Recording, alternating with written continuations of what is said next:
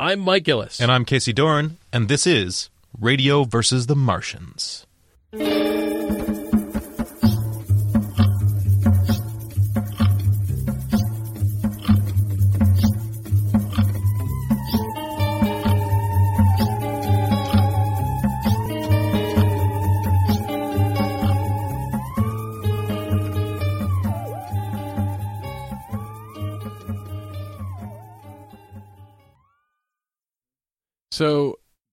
As you guys know, I work at a used bookstore, Mm-hmm. and things come into my possession every so often. People sell us stuff. You're the fucking Rasputin of the bookstore, from what I know. Oh, the shit I've seen! I can give you like a, like an end of Blade Runner speech about the shit I've seen. but I I had something. Occasionally, you get the weird, you get the disgusting, and then you get something that's almost transcendent in its weirdness. and that's what I have here today, which is a book I purchased for a couple bucks at work called Flashlights Defensive Tactics Manual. Now, this uh, is a book. As you can see, I can probably hand it around because the illustrations in this book really speak for itself. And as you know, podcasting is a visual medium. uh, as far as I can tell, this is a book that is entirely built around the idea of how to beat the shit out of people with a flashlight. How to use basically a flashlight to take to the streets and take out people with knives. Can I get the title again? What's the title? Defensive tactics with flashlights or okay, it's, it's for defense though. defensive. Defensive. Yeah, well, you Well- know, it's not an assassination mission Yeah, with flashlights. it's for defense. Let me read the chapter names: Mexicans, blacks, foreign, other foreigners. Those are the You three expect chapters. it to be like handwritten by like uh, by like Travis Bickle or something when you go through this book. The illustrations are really what make this thing. they have they have bell bottoms. All Yeah. the guys have bell bottoms, so that definitely puts this, in its context. book is if nothing if not comprehensive. And there's all these illustrations. Okay. The here's assailant one if is someone hits you with a cane. so in the event you were fighting the elderly, here is how you disarm and then bludgeon them using a maglite. It's like that Monty Python sketch about a man attacking you with a banana. And what I love is that this thing again is comprehensive to the point of being like a weird man's obsession from inside of a cabin in an undisclosed location. This was bought out of the back of a Guns and Ammo. I guarantee you, It it's is. one of those like where they have the classifieds for the really weird books for the survivalists. There's like a spinner rack, and this is right next to like the Turner Diaries. I flipped through this and I was amazed by all of these apply to a fleshlight as well. If you need to defend yourself, the the flashlight vigilante would be fucking incredible. That's my rapping name, actually. But as best I can sort of figure it out, this is a book that teaches you basically how to be a daredevil style vigilante mm-hmm. using a flashlight theme. And Okay, what's a- that's stupid. Why would Daredevil need a flashlight? well, I can tell that one thing that the one thing you don't apparently use a flashlight for in this book is using it to illuminate a dark area. it's for hitting people. It's like, okay, man comes at you with a knife, mm-hmm. comes at you with a knife Wait, wait, overhand, is, is there, underhand. Is there at least in some part of this where they say that you can turn on the flashlight to blind your attacker? I think so. Okay, because I So- mean that's obvious, right? So that still Step works one. for Daredevil. Yes. and you can also use to check how much brain damage you've done to them after to check their pupil dilation response. So when I get something like this, it just seems to be so utterly specific to the author's life. Did you look up this cat? I haven't yet. Hmm. I'm almost afraid to because I imagine he's probably on some kind of a watch list. he's living in the woods of Idaho, but I imagine that you know you're like, why would somebody make this book? Why would somebody make a book to disarm a guy with a knife using a flashlight? And I'm like, oh god, this is from some scary security guard or something. My personal amateur psychological analysis of this dude is that this is a security guard who is not allowed to have a gun. Oh, and Nice. that he still goes through his weird uber violent walter mitty life of what he thinks that he is when what he's really doing is like guarding the gap and he only has a flashlight but he wants to be fucking batman he wants to be dirty harry and No, he, by, by the looks of this book, though, it had to have been. What's the copyright date in? Is it seventies or eighties? it has that look it's weird because uh, 1982 82. so okay. So this was a time when uh, the sort of litigious nature of retail space was that you probably actually could assault a person trying to get away with some merchandise. until Whereas those liberal judges yeah, their regulations now you can't. Now Yeah. you just have to let them walk out of the store because because you can't you can't ever really know if they're actually committing a crime until a police officer That's comes why we there and tells waterboard you. 'em. Right. so- Oh, you've obviously never had your entire workforce pulled in for separate interviews by Fred Meyer's loss prevention people in the middle of the night. oh wow. When they throw a sack over your head. Not mine, but everyone working there. what I, did, they, did they have electric clamps on the nipples hmm. too? Was it no? it's the flashlight that makes it so specific because this guy wants to. I. This is the thing. Again, This is the best book Mark Fuhrman ever wrote. it has that vibe, and it's like this is entirely speculation, but mm-hmm. Are you like, like, a doctor? Can you uh, can you divulge anything about the patient that sold you this? What else was in his stack? How many hentai anime books did he sell this to you with? the thing is that is not entirely off. No, the no, it would have been Delta Force. He would have had the entire collection of the Delta Force movies on VHS. probably a lot of My Little Pony. That's the thing is I found this a bunch of times is that the folks that sell you at work the most Bibles, the most religion material, are also the ones that are also going to be selling you all the porn. That's that's Huh. generally how it works. Really? Yeah, I think that you've got that kind of tight valve over your morality. you gotta Bible have is escape the valve. Old Testament is arguably mostly incest porn wrapped in a disaster film. So yeah, this is it's just bizarre. But again, why a flashlight? And it's like because he's not allowed to have a baton. He's this not is allowed to for have a gun. felons who want to have guns but can't, and they need to know how to fight. No, I mean it was just like when we did our panel on vigilantes. Uh, I read um, the Mack, some of the Mack Bolan books, and you know those are sort of pulpy, spinnerack um, soft cover books. And of course, just like reading through a Soldier of Fortune magazine, there's a lot of aspirational goods. In the back of the uh, in the back of the Mack Bolan novels, there was an advertisement for aviator sunglasses. that like fold up and like they fold in half too. Like it was weird. They fold in half. They're aviator sunglasses in a leather case because the idea is that the person who's reading a Mack Bolan novel wants to be Mack Bolan and therefore will buy all the accoutrement. the question is: is there is there an advertisement for mag lights in the back of this book? Oh, I don't think this guy actually works. a for leather a, like a leather belt that holds mag lights. You know. Probably a and you double wield a maglight in each hand, like you're in a John Woo movie. Dual doves wheel- flying the up dual behind wheel you? mag light. Yes, that's a thing. This book has highlights. oh wow. And that's what I love about it too. Yeah, somebody took this shit seriously, Mm-hmm. and that's what I kind of love about it. This idea that this guy was just either I don't know what scares me more the person who bought it or the person who wrote it. Actually, no, I don't mean that. I mean the person who wrote it clearly is worse.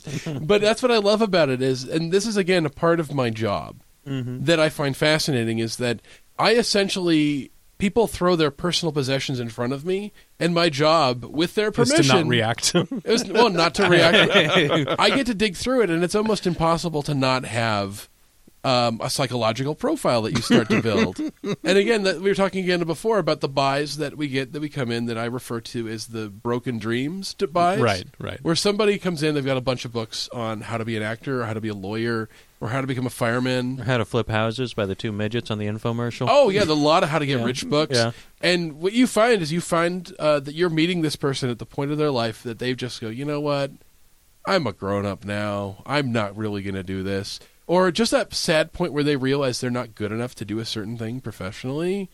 And part of you makes it a little bit sad. The one that makes me happy though is that I like to believe that maybe one of them out of a hundred has mastered all of the things in this book and they don't need it anymore.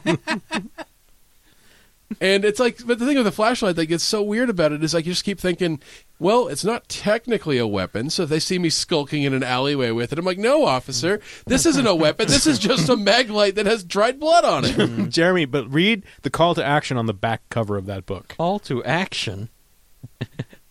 Defense tactics with flashlight. No, the, the very top. The very top. Oh, make this book come alive. oh, So- they they want someone to go out there and take a maglite and bludgeon someone into unconsciousness. That's this is this is the point of the book. somebody's got to deal with the scum, the filth, I had the assumed shit. it was sold with like a Wiccan book that could animate this book mm-hmm. into a physical being. Make this book come alive. This is part of a, a video. This is a companion piece to a video. Oh, is it? Yeah, because here on the back, Defense Tactics with Flashlights is a video training manual. Oh. Or the guy who drew the pictures for this book has a really shady idea of what a video is. like the illustrator doesn't understand. you get a flip, it's a flip It's book. a flip book, yeah. um, No, so so there's a video out there somewhere that we need to get a hold of and send to Red Letter Media. He's- we have to. yeah. Because what I love is the pictures of this. They have him blocking, they have him kicking. It's really well thought out for something that if you have access to other things you can use as a weapon, almost every one of them is going to be better. There Do you, do you think they ever? Do you think they use the word dojo even once in this book? Oh, I'll bet your sensei is misused in there somewhere. There's a There's full just some page abs- of acknowledgments indicating that this book has been heavily researched by the foremost flashlight beating the shit out of guys with You mean the LAPD? yeah. In the 80s, did we know that the LAPD was doing that yet? Like the early 80s? What other racist cop things can we use as props for self defense courses, like a phone book? the sequel to this book looks like Your Taillights Out by John G. Peters Jr. I, you know what? I we just got finished talking about Predator, and the one thing that I did not get to mention was uh, was how much I draw you draw parallels from Arnold, Arnold and Stallone movies. They had this reverberating effect on culture, even to Japan, obviously, because the number of times that Especially to Japan. Especially There's some sort Japan. of weird tunnel between us and Japan. It's- it's a two-way street, really. of- yeah. um, uh, uh, the number of times that uh, either Stallone as Rambo or Schwarzenegger in some role appears as video game cover art or appears as the inspiration for a character in a video game. Say, for example, this there is there's sort of a shot in the middle of Predator where he's sort of crouching with a gun in his arm and he's got the they've got like the net there and he's sort of like creeping forward. That sort of screen cap was ripped off for the Contra box art for Yes. for North America. Um, and and I was also thinking about the Ikari Warriors too, which is an arcade game that was also on NES, and you sort of like your guy sort of rotates in forty five degree increments, but he, everyone sort of looks like Rambo. There's this sort of like two way street, this parallel street between '80s action movies and these fucking ridiculously over the top, cartoonishly violent video games that are now sort of part of our nostalgia. Something you play when you're six years old, and you're like, I, you know, I tore so many holes in people's bodies, you know, in Nicaraguan Nicaraguan uh, refuge, you know, gorillas or something. Yeah, that's who the are we thing. killing in those video games? I never understood. I did not understand at the time who we were supposed to be killing. The safe bet of aliens and robots usually gave you an out where you didn't really become an outright murderer. And, but the other one too is that you look You at got the the Russians and Germans and South Americans. Yeah. There's- You can come up with a fictional Eastern European country. It's what a mhm. lot of movies have done because there's always a There's touchy thing. fictional Africa, there's fictional South America, and then yeah, there's fictional Europe. Yeah, you, you create a fake country that they come from, and sometimes you just have to have an accent that sounds kind of Russian, kind of German. it muddles it a little bit. half Russian, half German. The It's a- ultimate bad guy. Yeah. Half Russian. Half All German. you know is he's got some kind of communisty looking uniform, and he's like, "Oh, where is the microfilm?" And you know, it's it's that kind of thing. But the funny thing you mentioned with Contra, though, is if you look at the player one, player two, as they look on the cover of the box that came with a Contra game that you lost right away, they are basically Arnold Schwarzenegger and Sly Stallone. Yeah, yeah, Well, you said the American cover, right? yeah. I so mean, the was, Japanese cover it was Grisor or is something. just a panda eating ramen, though, which I'm is sure really it's strange. Yes. I'm sure it has something to do with the H.R. Giger esque aliens. I'm sure. That's the weird thing with that video game Contra is that you go into this game and you're just fighting soldiers on an island, which is just about every 80s action movie. Mhm. And then fucking aliens show up halfway through the game. and then the very last level. Weird level, about Contra, brilliant in Halo that they did a turn like that. you're just like, what? Speaking of things inspired by Predator, the elites in Halo are Yes. totally Predator Of course. monsters. Of course. oh my god, yeah, the Predator, also StarCraft. They even have camo. They even have the active camo. yeah, um, they do. Uh, StarCraft, you know, the Zerg and what were the Protoss are very clearly aliens and predators. Yeah. Mhm. Yeah. So I mean, you can use this sort of everywhere. I mean, it's funny. Have The- you watched the Everything is a Remix series on YouTube? I have not. Yeah, oh, it's it's, good. It's amazing. fantastic. Yeah, it's really good. I'll, s- I'll, s- I'll, s- I'm not sure what you're. If you're talking, are, are you? The referring guy goes through Kill Bill, but he talks about inspiration versus just ripping someone off, and copyright law, and Disney, and how Disney now owns the culture, and we will all be killed by Disney Terminators eventually. I may have ad libbed some of that. Well, I'm pretty sure that they're going to have some sort of version of like the X Men style Sentinels that are just there to en- enforce copyright law. Hunt you down if you if you happen to have a you know a bootleg copy of. Uh, Just a thought. Three a thought of some Caballeros. fanfic, and Disney will send a Terminator. it's going to go say your name at the door. Mm. Adaptation. This does not. This is a violation of copyright law. Fair use does not exist. Fair use is a myth. Oh my god. So, Casey, you and I saw something recently. Like one of the things Oh. that we like to talk about on this show is I mean, we saw something. we, We, experienced experienced something. Yes. Yeah, I think that's a good way of putting it. Yeah. That um, one of the things that we like to champion a lot, especially really recently. I think both of us have kind of come around to this as a philosophy that there are too many fucking movie trailers around, and that we don't need to spend a fucking year watching every little ten minute segment. Or not even ten minute, ten second segment. Jeez, that's it's like like I said. I like to, to uh, describe this and compare it to how we look at the Zapruder film, but we don't need to look, you know, frame by frame and figure out every single part of a movie like say Star Wars that we all know we're going to see. We're Well, going you to don't need to, but someone will do that for you. That's why you don't need to do so, that. and we don't need you know a entire year and a half of commercials for something, and that there's something to be said for the ability to experience a movie where you don't know anything about it. You go in completely fresh, and you can be surprised. So when there's an actor who appears in it. You're like, oh wow! I guess John Leguizamo is in John Wick, Right. And uh, who's the That's guy who how the room, played the room? the new the room. Oh. I thought it was going to be the, the room, The room, but it was something Wiseau. completely different. Yeah. Yeah, I thought it was going to be Tony Yeah. Wiseau's The Room, like adapted and made good. Not No. not at all.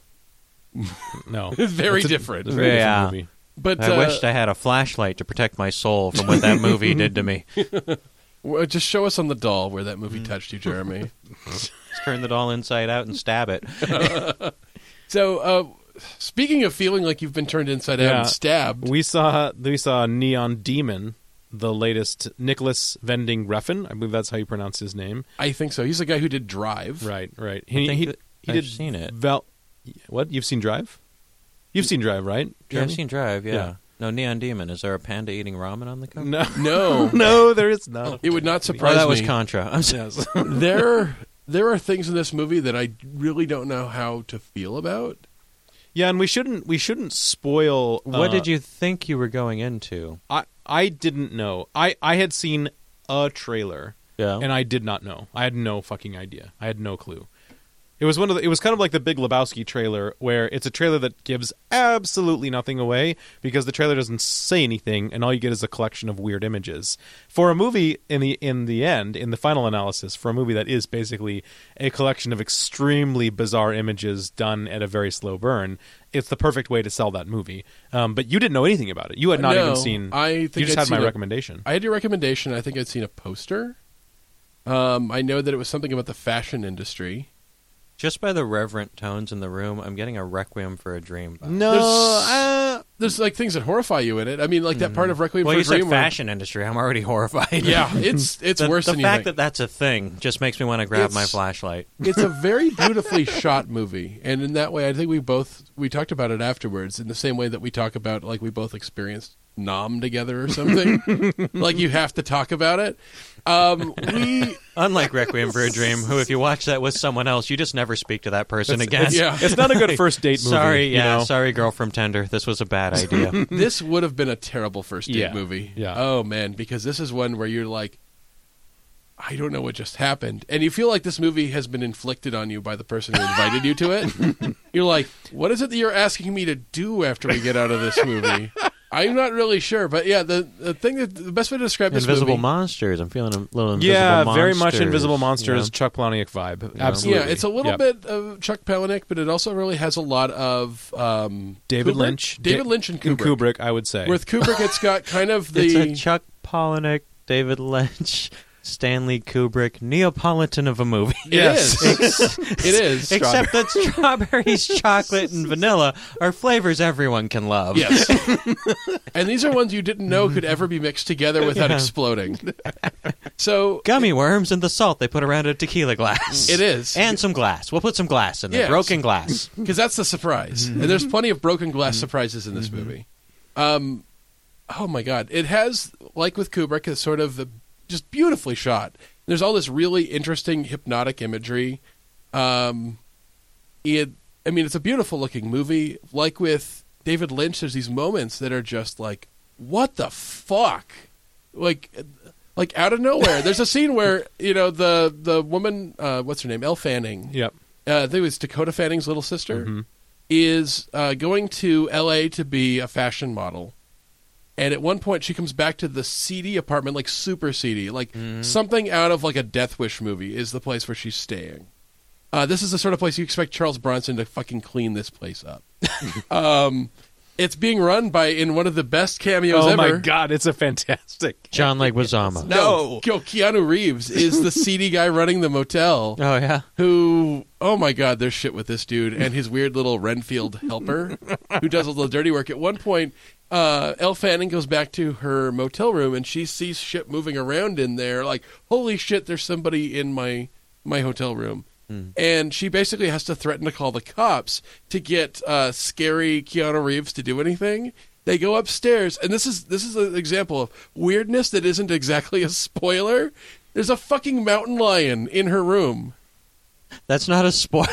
And the thing with this movie It's is in the trailer, so it's not that huge. It's not a spoiler. is that it, it never really tells you if it just wandered in there because she left the window open and this is a scary, seedy place, or if somebody intentionally left it in. And I could believe either, given this or, movie. or Is if it it's just one a supernatural element of like a, sp- a s- a mountain lion is spawned in a room just for shits and giggles. is this like You- a you have no reality thing where this is a metaphor? Does she have no reaction to the mountain lion? Oh no, she practically shits herself. Okay, because I really hate movies where something really weird like that happens and no one reacts at all. It the weird thing is when you watch it, you almost don't know if it's that or the real thing. You have to wait a little bit. You're like, oh, okay, they're they're fucking weirded out by this too. You're like, okay, this is real. There's a lot of the is this real type moments in this movie. It's a, it's such an it, what I find interesting is it's such an incredibly sparse movie. Like there are very few actors in the movie, um, and when you see them, there you know there are you know there are probably s- five or six main players. I would guess in the in the whole movie.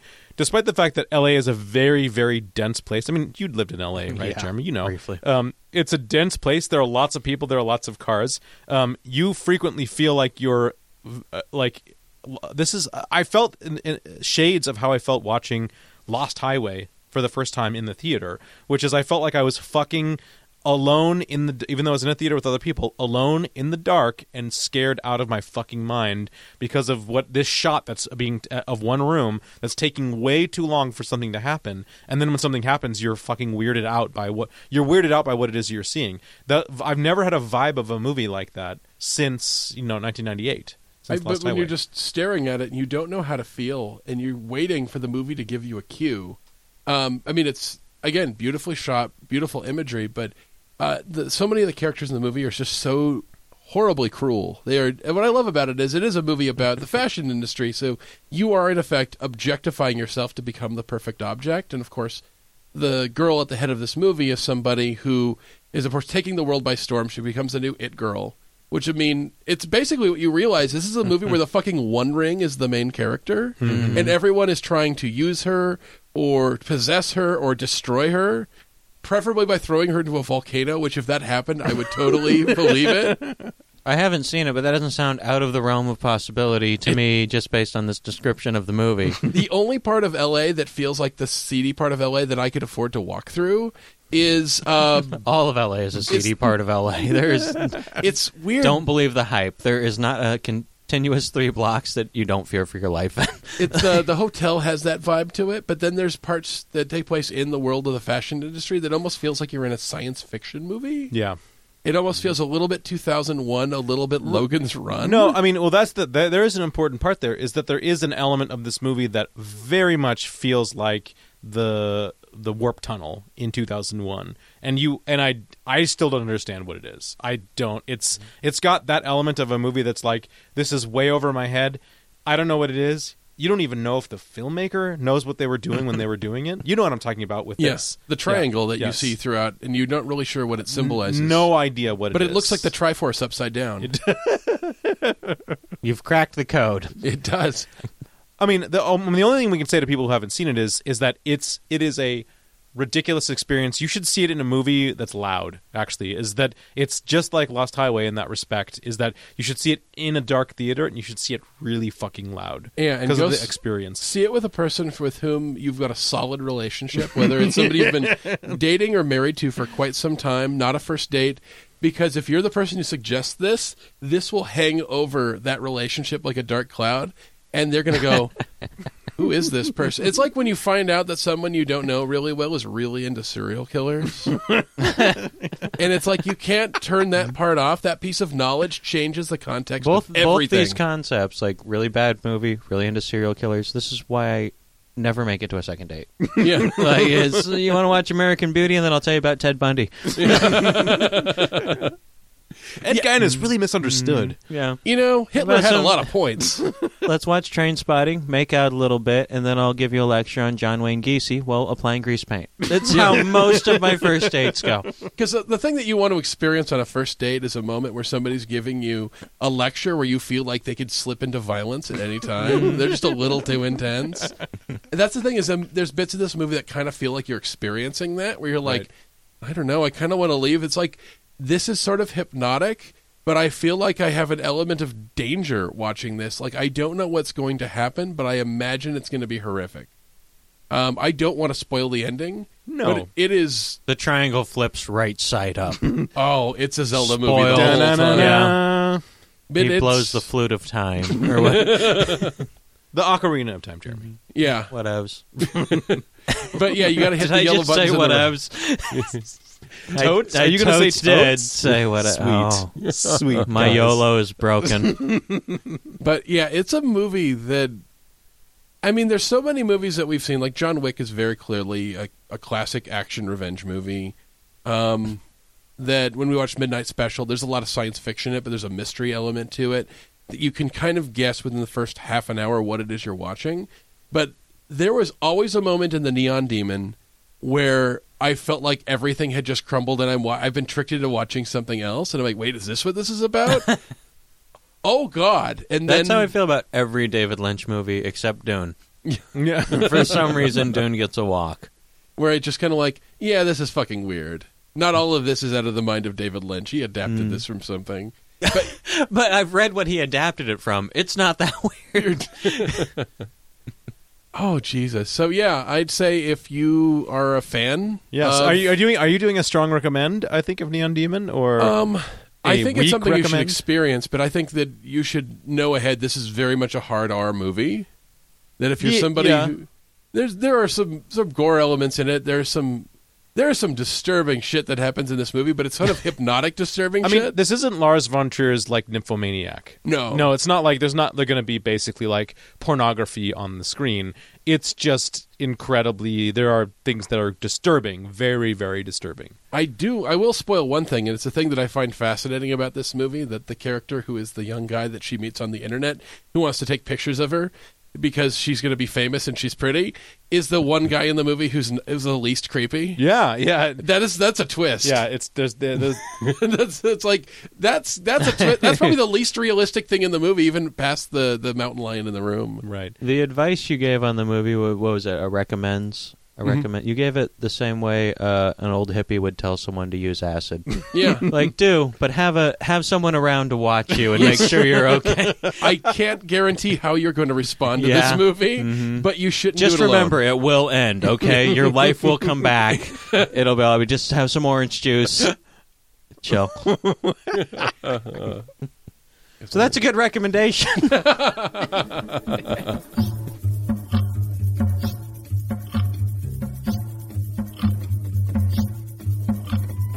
Radio vs. the Martians is produced by Mike Gillis and Casey Doran. Our editor was Mike Gillis.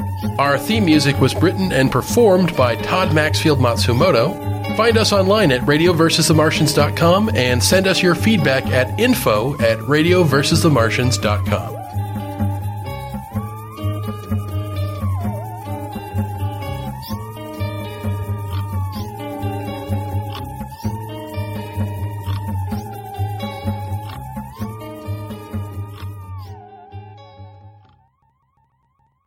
program will show you how to use your flashlight as a defensive tool.